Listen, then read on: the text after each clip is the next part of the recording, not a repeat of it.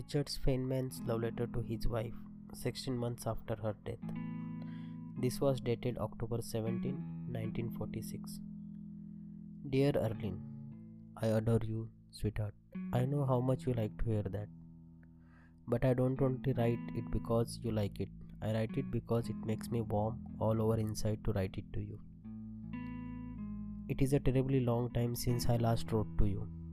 Almost two years, but I know you will excuse me because you understand how I am. Stubborn and realistic. And I thought there was no sense to writing. But now I know, my darling wife, that it is right to do that what I have delayed in doing, and that I have done so much in the past. I want to tell you that I love you. I want to love you. I always will love you. I find it hard to understand in my mind what it means to love you after you are dead. But I still want to comfort and take care of you. And I want to love me and care for me. I want to have problems to discuss with you. I want to do little projects with you. I never thought until just now that we can do that. We sh- what should we do?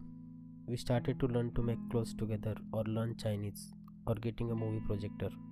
Can't I do something now? No. I am alone without you, and you were the idea woman and a general instigator of all our wild adventures. When you were sick, you worried because you could not give me something that you wanted to and thought I needed. You needn't have worried. Just as I told you then, there was no real need because I loved you in so many ways so much. And now it is clearly even more true. You can give me nothing now, yet I love you so that stand in my way of loving anyone else. But I want you to stand there.